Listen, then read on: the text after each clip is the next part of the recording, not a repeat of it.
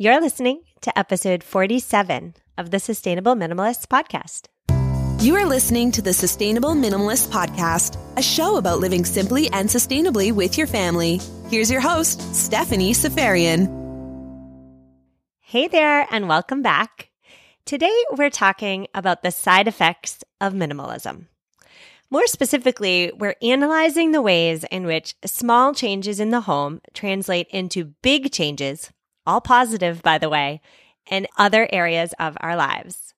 Now, we're not talking about the how today. We're not talking about how to go minimal, how to declutter, where to donate your stuff. Today, we're talking about the why. My guest today is Rebecca David. She's here to explain exactly how her life changed and really how she changed after she found herself past the difficult phase of decluttering her home and her craft supplies. You'll hear Rebecca talk today about how she used to save absolutely everything for potential crafting projects and how difficult it was to let the crafting side of her imaginary self go. My hope today is that if you've been thinking about sustainable minimalism, if it sounds good to you, but you're still on the fence, my hope is that today's interview with Rebecca will be exactly what you need to take the minimalist plunge. This week's show notes can be found at mamaminimalist.com forward slash 047, M-A-M-A minimalist.com forward slash 047. Enjoy the interview. Hey, Rebecca, how are you? Good. How are you? I'm great. Thank you so much for coming on. Today, we are talking all about the surprising and unintended side effects of minimalism. But before we get into all that, why don't we start by you telling us about yourself and how you found minimalism? So, I live in the upstate of South Carolina, and I have always been a self professed um, crafter. I, I always like to do all the crafting. Um, and then I was kind of a collector of things. So that led to my house being like just wild, jam packed. Um, I fell into the black hole of Pinterest, you know, that urges you to keep every scrap of garbage because you might be able to repurpose it somewhere. So my house was just kind of overflowing. And so along with that, um, you know, trying to figure out where to keep everything because, you know, I kept everything and it was just getting in piles and it was a mess. And so trying to figure out some kind of like organizational strategy kind of thing um, was kind of what I was after. And it was through, you know, again, searching Pinterest, which was part of the cause of my problem. Um, I found um, an article about minimalism and decluttering. And it was so just like, I never, it had never occurred to me that I could just not own my stuff. Like that was like this wild concept. Like I, I, I was kind of under the impression that once you own something, you owned it forever and there was nothing you could do about it. But the idea of just, of decluttering and minimalism, it really resonated with me. And I think I researched it for a week straight and did nothing but that, um, before I decided to take the jump and just try it out, see how it went. And it was kind of, um, I had a bit of anxiety about it since I did craft so much. I was like, oh, I'm not sure if I want to let go of all my stuff. But I did. I, I took the jump into it and I've not looked back since. I'm sure there are many crafters listening today who um, are maybe in the same boat as you. They love to craft and they don't want to get rid of those. I don't know. Today, my daughter and I were doing something with googly eyes, you know, those like, and they don't want to get rid of their googly eyes or their excess fabric or whatever it is because they might want to use it in a craft later. What would you say to crafters like you? Well, one of the things that really helped me is, you know, when I crafted, I tried to do everything. So I tried to sew and I tried to make things out of paper. I, you know, anything that came up on Pinterest, I was like, I, I'm doing that. I'm doing that craft. So my advice would be like, pick the one that you really love and then just focus on that. So if mm-hmm. you like to sew or quilt, you know, you'd keep your fabric scraps, you know, but you might not keep the five packs of scrapbooking paper that you've been hanging on to for however many years and never touched. Because that's how most of my crafting things went. I'd get it and I would hoard it and then I wouldn't touch it for years at a time. Let's talk not about the decluttering and minimizing process, but let's talk about immediately after. How did your life change immediately after decluttering your living space? So I'm going to be super honest. Immediately after decluttering, um, I had a lot of anxiety about it because Um, I think that first weekend I got rid of like 75% of my stuff. So all of a sudden I was just in an empty house, which is a little jarring um, when you've had so much stuff and then it's just empty. But I found it was really relaxing because I didn't have things to clean because there was nothing in my house. But the thing that I noticed right off was because I had so much space like in my house and because I'd gotten rid of so much of the um, clutter and so many of the crafty things and so many of everything else, I had this space to try and figure out, okay, so I, I have, I have nothing in my house. What do I want to do? What do I want my house to look like? What do I want my hobbies to be? You know, I was kind of starting from scratch and trying to figure out, well, who am I and what do I want? One of the biggest things, like right afterwards was this whole, um, like self discovery kind of process that I didn't think would happen. Like I thought I was just cleaning my house and then all of a sudden it's, well, who am I and, and who do I want to be and what do I want to fill my life with?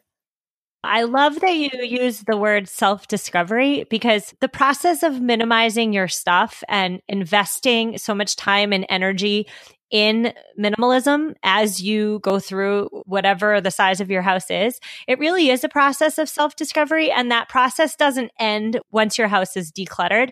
I know for non minimalists to hear that, they probably think it sounds like crazy talk, but it's true. It really is a process of self discovery as you seek to live more intentionally going forward when I was, you know, a little kid and I was in grade school and, and high school and all of those things, you know, I, I noticed that there were, you know, there'd be a lesson and there are always kids in the class that would raise their hand and they'd ask questions and they'd always ask, why? Well, why is that like that? And why is this like this? And I was never that kid. I was never the kid to ask questions about anything. You know, if, if my parents told me to do something, it was, okay, I'll, I'll do that. If um, something was explained to me in class, it was just, okay, that's the way it is. Like I didn't question anything. And so that carried over um, into my adult life that it was, okay, you get a job, you're stressed out, you collect things in your home. And it was just, that's the way it is. Like I just accepted this is how it is. You know, we work the job to have the things to fill our houses. And then that's what life is about. And I didn't question that for so long. Um, it was just, I accepted it. And so when I started pursuing minimalism and really being intentional about what I wanted in my life and who I wanted to be, I started asking why about everything. I started questioning everything that was coming into my life.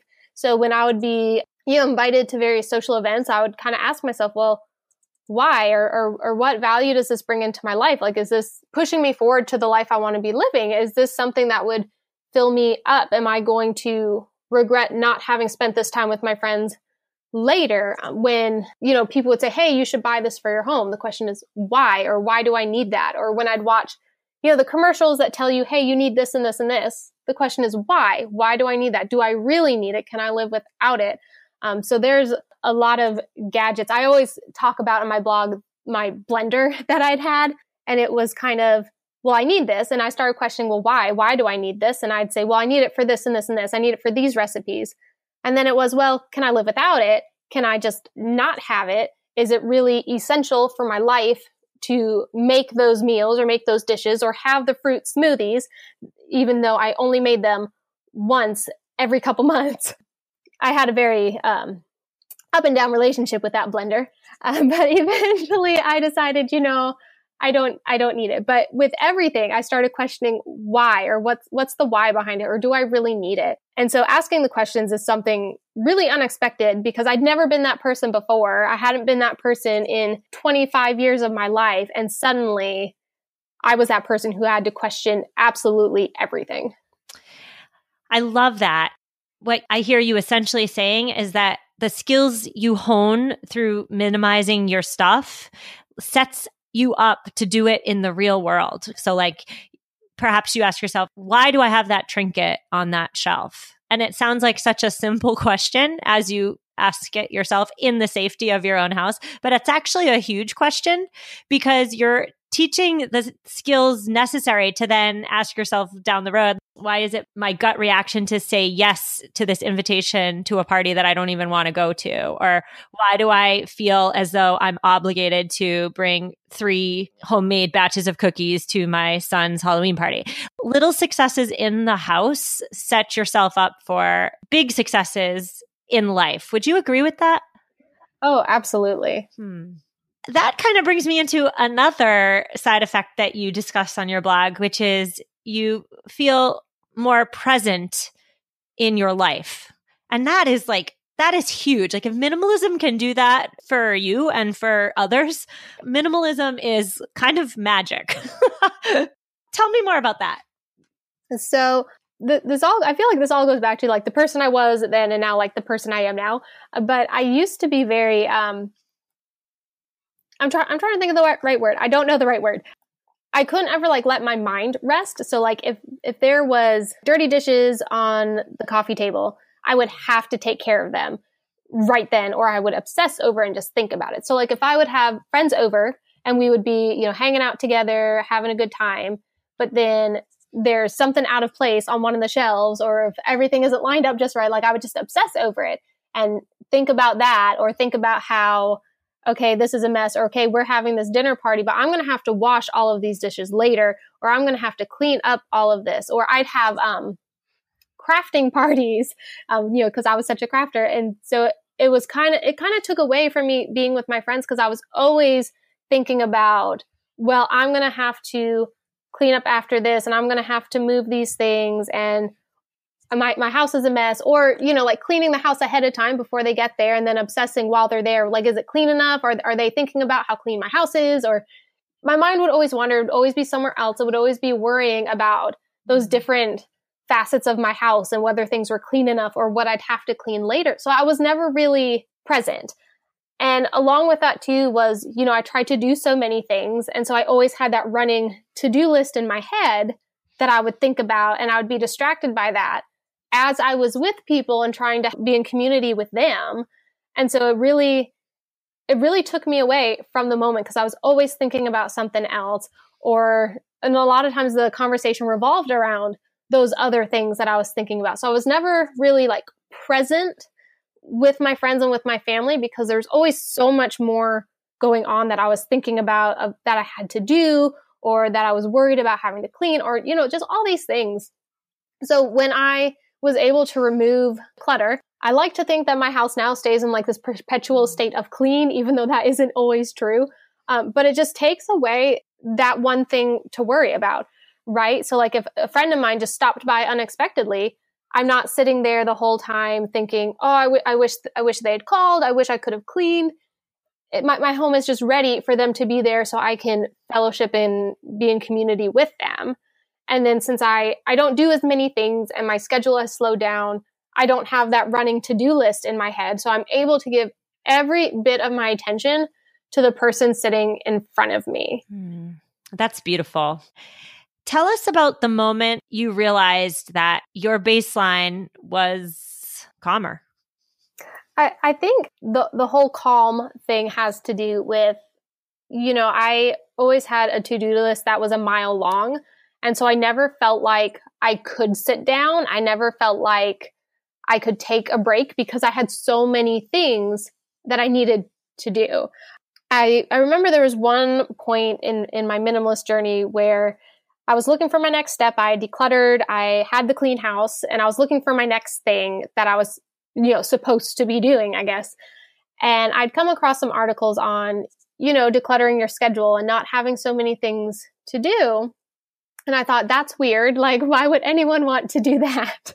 Um, you know, because I kind of had this thought in my head that if you're busy, you're living a full and fulfilling life.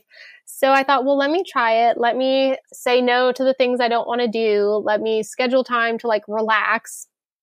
And it was really weird at first. I didn't like it.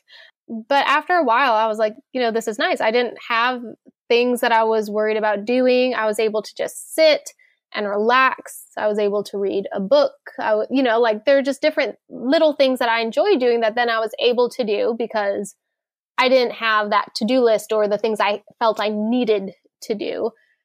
And I don't remember the exact moment, but it was all of a sudden my life was so calm. Like it was just very relaxing. You know, I think I did chores first thing in the morning before I'd go to work. And then I'd get home and it's, well, this is so relaxing and this is so nice. And I remember telling some, one of my coworkers, um, what I did after work, you know, that I'd, I'd go home and I'd have dinner and then I'd, you know, hang out with my, my pets and then I would, I would read a book and I might, you know, watch some Netflix and then I would go to bed. And they were like, wow, when I get home, I do, and they'd list off like 10 or 15 things that they, like chores that they would have to do when they got home. And that's when I realized, wow, you know, I don't really do a lot. I, I essentially come home and I, I just relax and I do nothing. And I started thinking about, well, I used to be that way where I would do a dozen things and go, go, go until I was exhausted. So as, I progressed like through minimalism and like was on the journey, um, you don't really see like the changes happening because they're so small and they're such like minor shifts. Like, you know, maybe one day you might do like one fewer task, you, you know, and the next day do another one task less. So like they're gradual shifts and, and they seem like small shifts at the time. But then when you stop and you look back to like where you were a month ago or two months ago, like it is drastically different. You're right. And something I've noticed in my own life is once I had a taste of true calm, it's addicting and I want to do whatever I can to maintain it. Well, I don't want to say I used to be a drama queen because I definitely don't think that's accurate, but I definitely used to seek out drama sort of like I didn't create it, but if there was drama in the periphery, like I would ask or I would insert myself into it to get the full details. And I really do believe that minimalism and like my love of true calm that minimalism has given me has made me just completely step away from anything, including little and big dramas that would disrupt it. So uh, somebody told me once a really great quote, and it was, don't attend every argument you're invited to. And minimalism has really shown me the benefit of not attending every drama filled party that I could be invited to. If that makes any sense to anybody, there it is. Um, there it is. That makes total sense. Absolutely. One of the things I realized is, you know, just like we can say no thank you to social events or obligations like in our schedule, um, you can say no thank you to certain conversations. So, I mean, I've had people in my life, you know, they, they want to gossip and tell me about this drama and this, and it's okay. And then I just change the subject to something completely different because it's, I don't want to talk about this. I don't, you know, I don't want to be involved in that. So, like, I totally, completely understand where you're coming from. Something else that I love that you wrote about when you discussed the side effects of minimalism is your increased appreciation for self care. So I'm wondering, what does self care look like for you these days? Oh, goodness. So it's changed a lot. When I first started, self care was I'm going to sit down and read a book. And that was essentially all it was. And my, my understanding of self care has shifted so much over the years. So these days, um, my self care focuses a lot more on my health. I'm going to make an effort in the morning to wash my face and brush my teeth and take my vitamins, eat a healthy breakfast and, you know, take that time for things that are healthy or for exercising kind of thing. You know, cause I think we, we get in this mindset of self care is the bubble baths and the chocolate and the, the lattes, you know, and all the pampering stuff.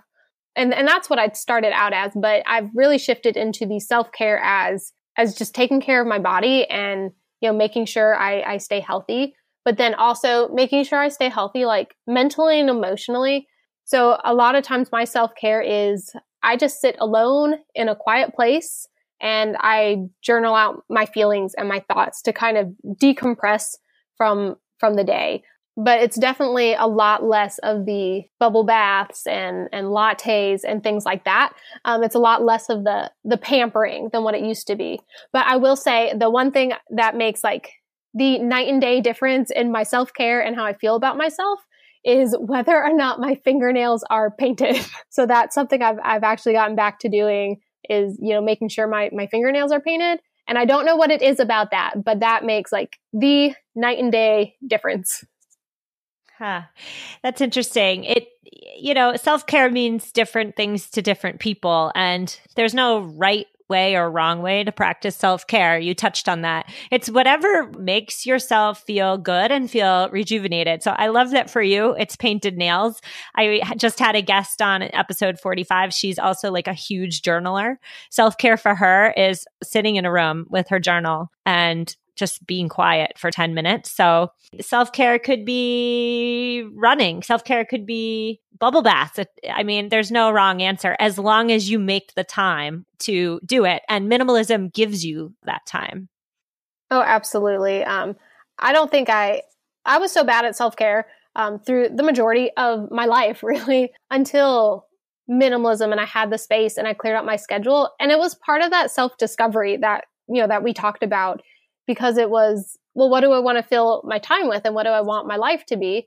And so while you are trying to figure that out, it's natural to just turn inward and focus on yourself and what your needs are and just start meeting those needs.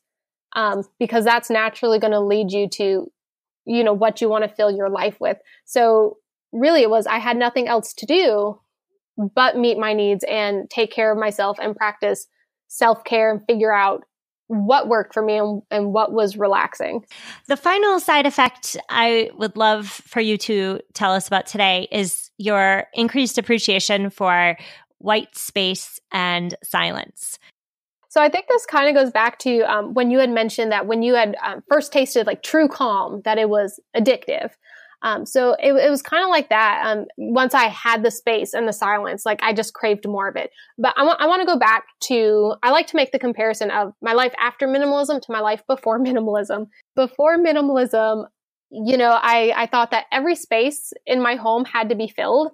Um, I saw white space or empty walls as something that was ugly and depressing. And then even like silence, like sitting in silence or not having the radio on or not having a TV on, like it would drive me nuts because I felt like this is not how it's supposed to be. Um, it just, it was so alien to me. I was always around people, always had, was always watching TV, always had something going on. So when I, I decluttered and I found minimalism and I started making this space and then taking time to relax and to just sit, there, there was just this space. Like there, there's no getting around, you know, the, the empty coffee table or the the bare space on the wall. Like th- there's not a lot getting around that like when you when you downsize as much as i did. And i started to to appreciate that. Like it was almost like a breath of fresh air. So like there was that anxiety at first that i mentioned when my house was just empty. But once that started to pass it was like this whole weight was like just lifted off my shoulders. And it was like this is so nice. And I, I started to to crave that and to love that. Um, so in our home now i think we have like two things on our wall in the entire house just because i love it. I love the look of just a clean blank wall or or just a spacious room with only like two or three things in it. And it's the same with the silence because it, it, wasn't something like I'd, I'd had a lot. You know i mentioned i always had a tv on always had a radio on. But when i was younger you know i knew i was an introvert but I didn't actually like know what that meant or that um, silence is something that is like good for me as an introvert. So once I started spending time like in that space and just being quiet and being with myself and reflecting, it's it's like you said about the true calm. Like it's it's addictive. It's I started to crave that um, because it's in that silence. You know, as I was trying to discover who I was, like a lot of that was done in the silence, right? Like you can't focus on on your thoughts or on what you're doing if you always have a TV on, if you always have the distraction, you know, like you're not fully present with who you're with if you have the distractions around you, if you have all of the music and all of the TV and, you know, all this other stuff. Yes. Once you clear out the clutter, once you clear out everything that's excessive, the noise, the overstimulating stuff, you have no choice to look inside. Is that what you're saying? Yes, ab- absolutely. Um, and and I think what it came down to is you know the the noise and and the clutter and the things you know that I would bring into my home. Uh, it was all a distraction, right? You know, because diving inward and like really discovering who you are and like shifting past, you know, different roadblocks and ways of thinking, that's not easy things. And sometimes it's really uncomfortable. Like when you get to a point in your life and you realize, I don't know who I am or who I want to be, that's really uncomfortable. Like that's not, that's not a fun thing. So I think everything I was bringing in up to that point, it was a distraction so that I wouldn't have to be alone with my thoughts. I wouldn't have to um, dig deeper. I wouldn't have to analyze my actions. I wouldn't have to ask myself what my intentions were behind buying certain things. Like I think it was all it was all just kind of a band-aid fix so I wouldn't have to dive deeper and really like figure myself out. Yeah, minimalism stripped everything away so that you had no choice but to do that difficult work. Absolutely. Rebecca, one final question. For anybody listening today who thinks minimalism sounds, you know, really great, and I think we totally sold minimalism today, by the way, but um, who knows they need to declutter, but just find themselves dragging their feet because it seems like such a daunting task to minimize a household. Do you have any words of encouragement for listeners like them? I would say, you know, just focus on one space. And I wouldn't even go about it from the standpoint of, okay, I need to declutter and I need, I need to clean it, you know, for the sake of decluttering. But look at it from a sense of, you know, because we, we talked about all these these great things that can come forward of, of self care and self discovery. So I would encourage y'all listening to look at it from a standpoint of you're doing this for you.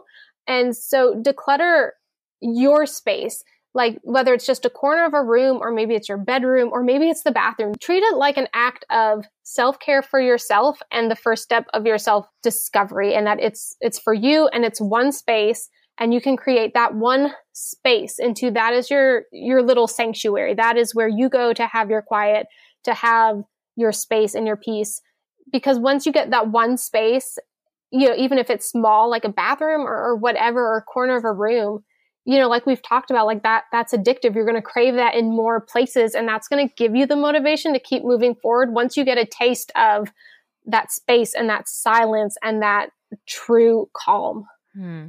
Agreed. Tell us uh, about your blog and about where listeners can find you. All right. So I run a blog over at lunaminafox.com um, where we talk about, you know, minimalism, and all of the benefits that come with that. And we dive a lot deeper into self care and then um, the whole self discovery journey. Um, because that that's where I don't know if you can tell that's where my my passion and my focus has gone to is that whole journey of self discovery. But with all of it, it all all starts with minimalism. So there's there's checklists and there's um, you know motivation to get you started and then take you past that decluttering journey and on with your self discovery. I will absolutely link to your blog and to all your social media handles in the show notes. Rebecca, I just wanted to thank you so much for coming on and having this amazing discussion with me. I truly enjoyed it. Yeah, it's been great. Thank you so much for inviting me. Um, we got a lot deeper today than than I thought we would. I know we covered an awful lot of ground in 32 minutes. So thank you. I so hope you enjoyed that conversation with Rebecca David. And there you have it. If you didn't previously think that minimalism was magical, now you know. Friendly reminder to join our Facebook community by searching Facebook for Sustainable Minimalists. Reach out, ask your questions. I'm here for you. On next week's show, we are discussing the items you no longer need to buy as a sustainable minimalist. If you are from the United States and are celebrating Thanksgiving this week, I hope you and your family have a joyous celebration, and I will see you next week. Take care.